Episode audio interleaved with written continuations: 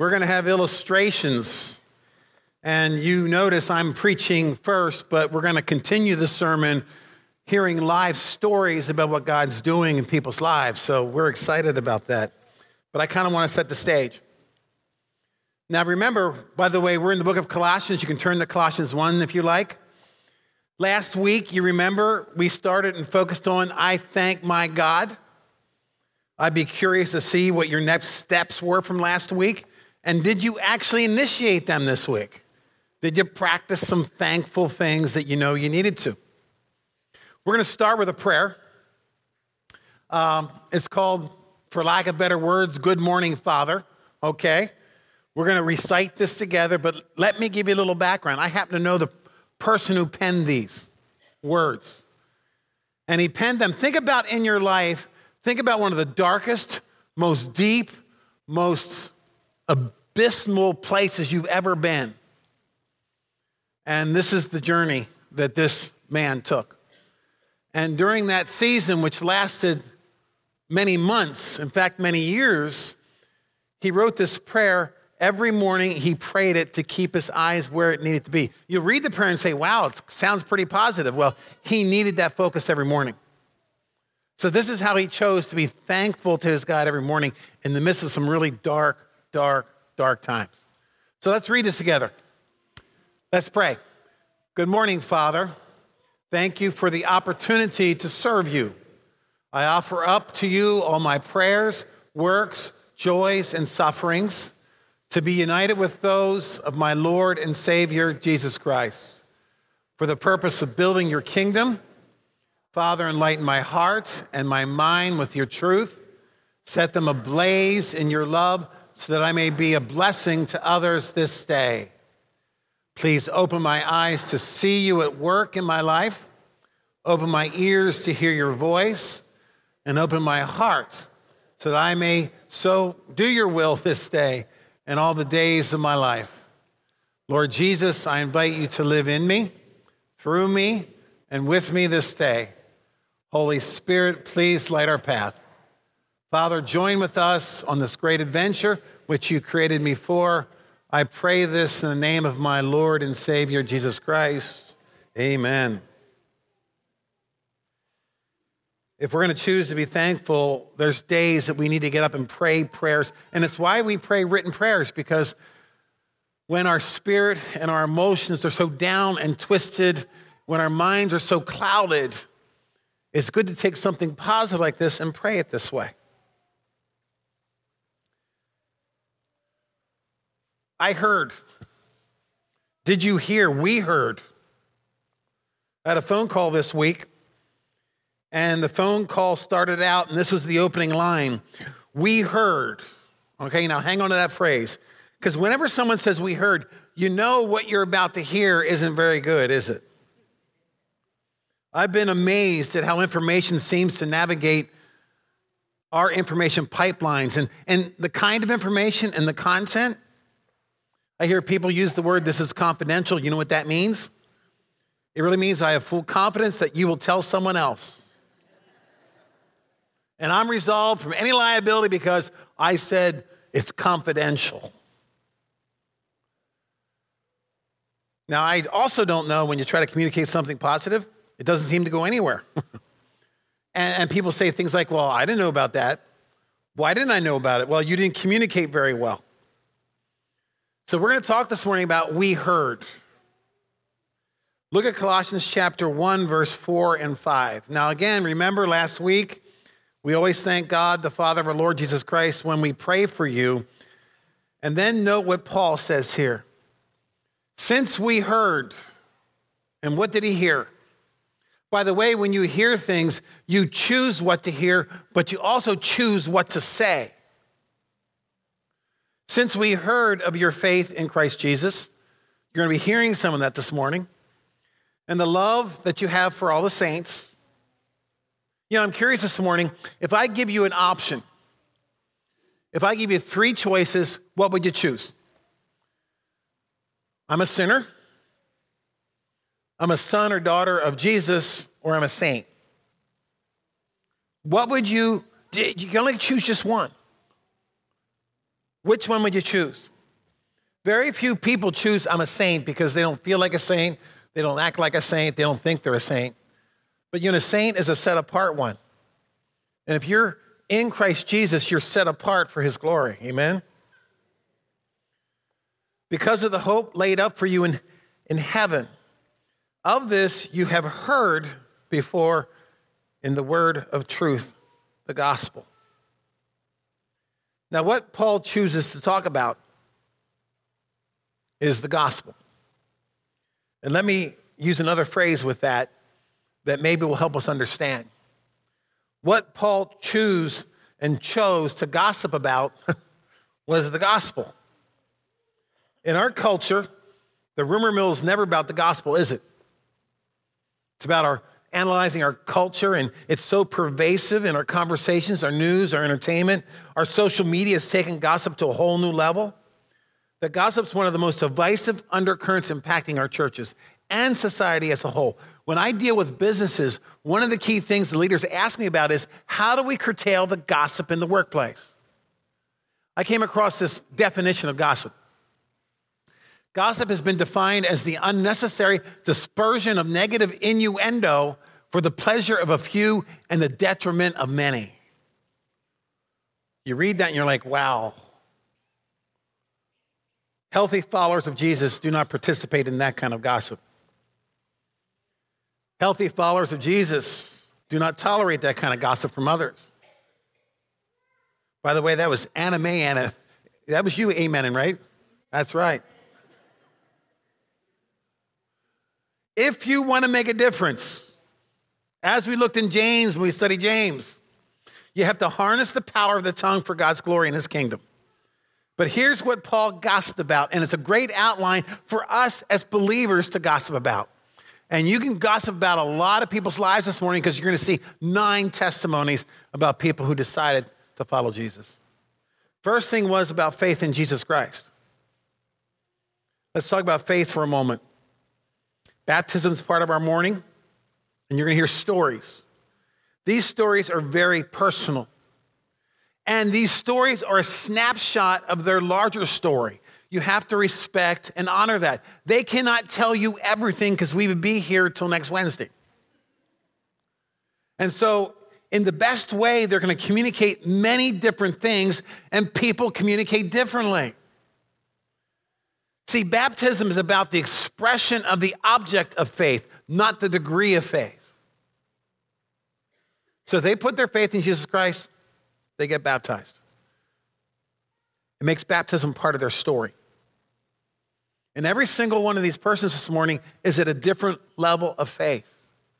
But let's remember, Scripture is quite clear. If our faith is the size of a mustard seed, what did it tell us?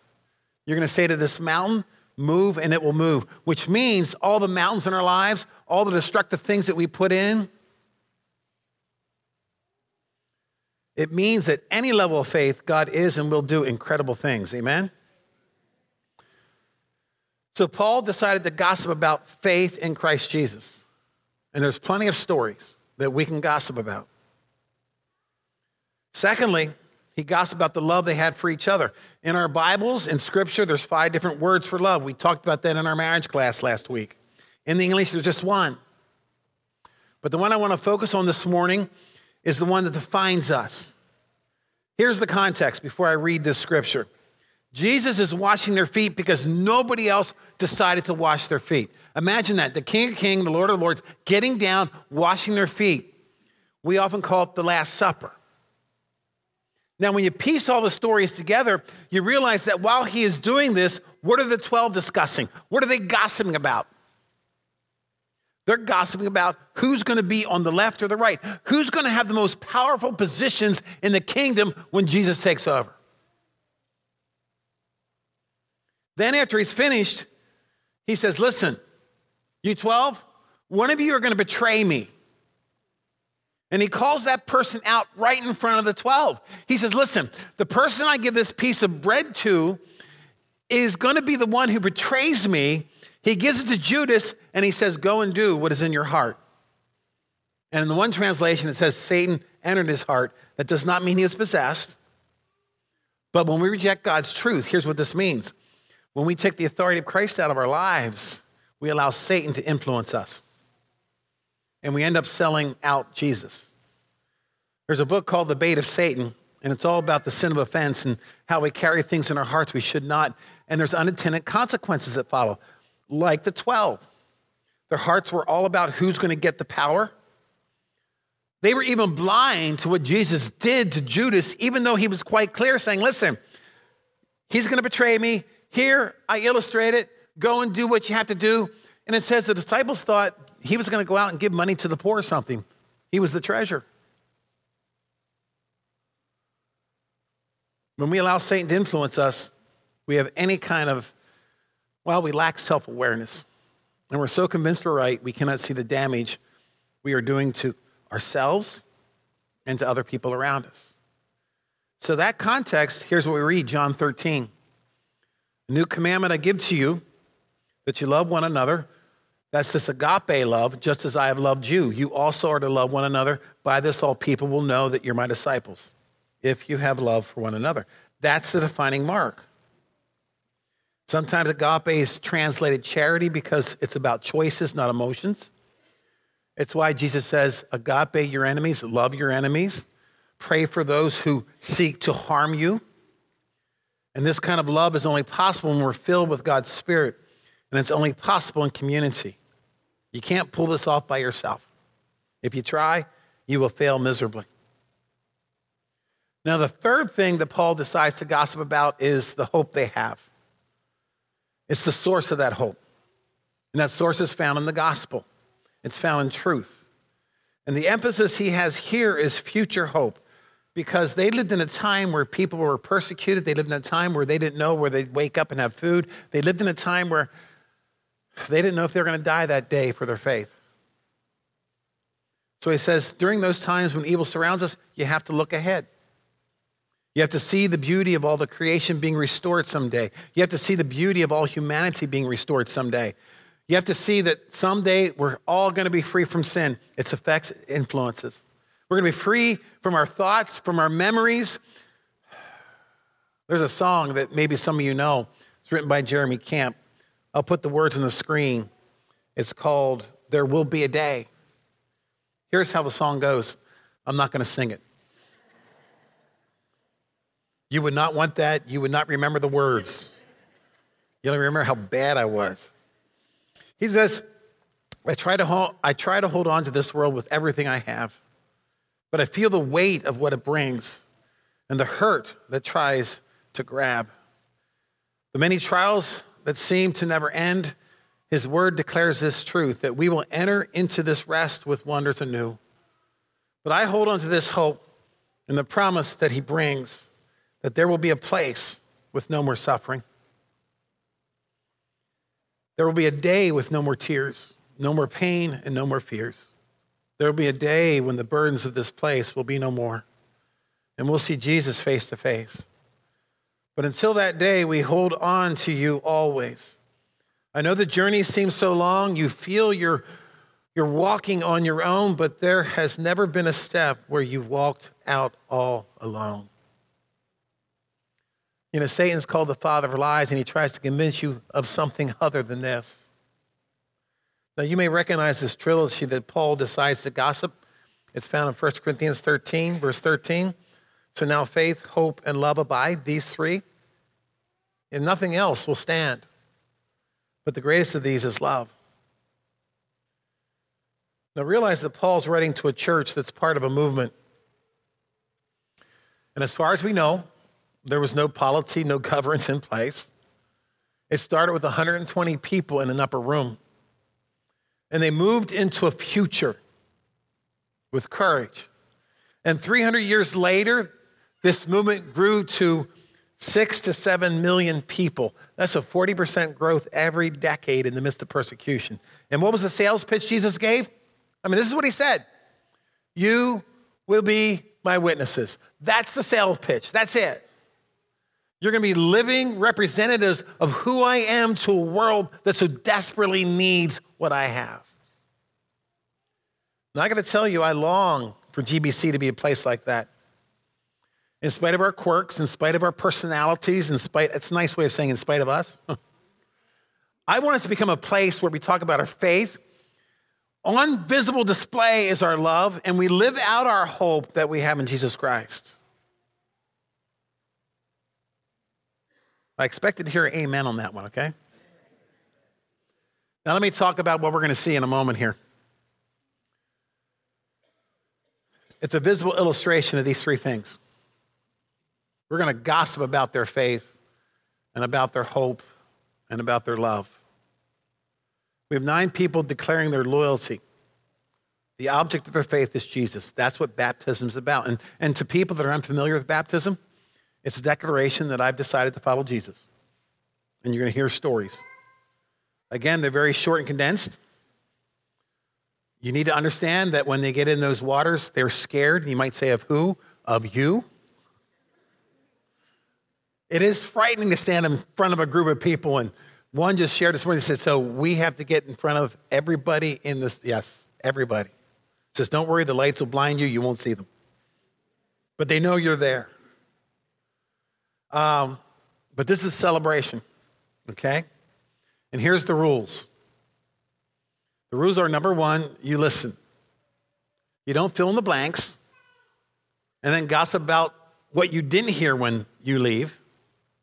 You just listen and appreciate their stories in the best way they can communicate it. Number two, you're allowed to cry. Don't have to, but if you want to, that's fine. Three, however, you're expected to cheer. Okay? I might add very loudly. Okay, this is just a mild form. Afterwards, we want you to encourage them. After they get baptized, they're going to come out here and you can come down front and greet them.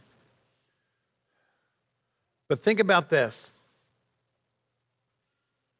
We're going to practice, we always thank our God, the Father of our Lord Jesus Christ, when we pray.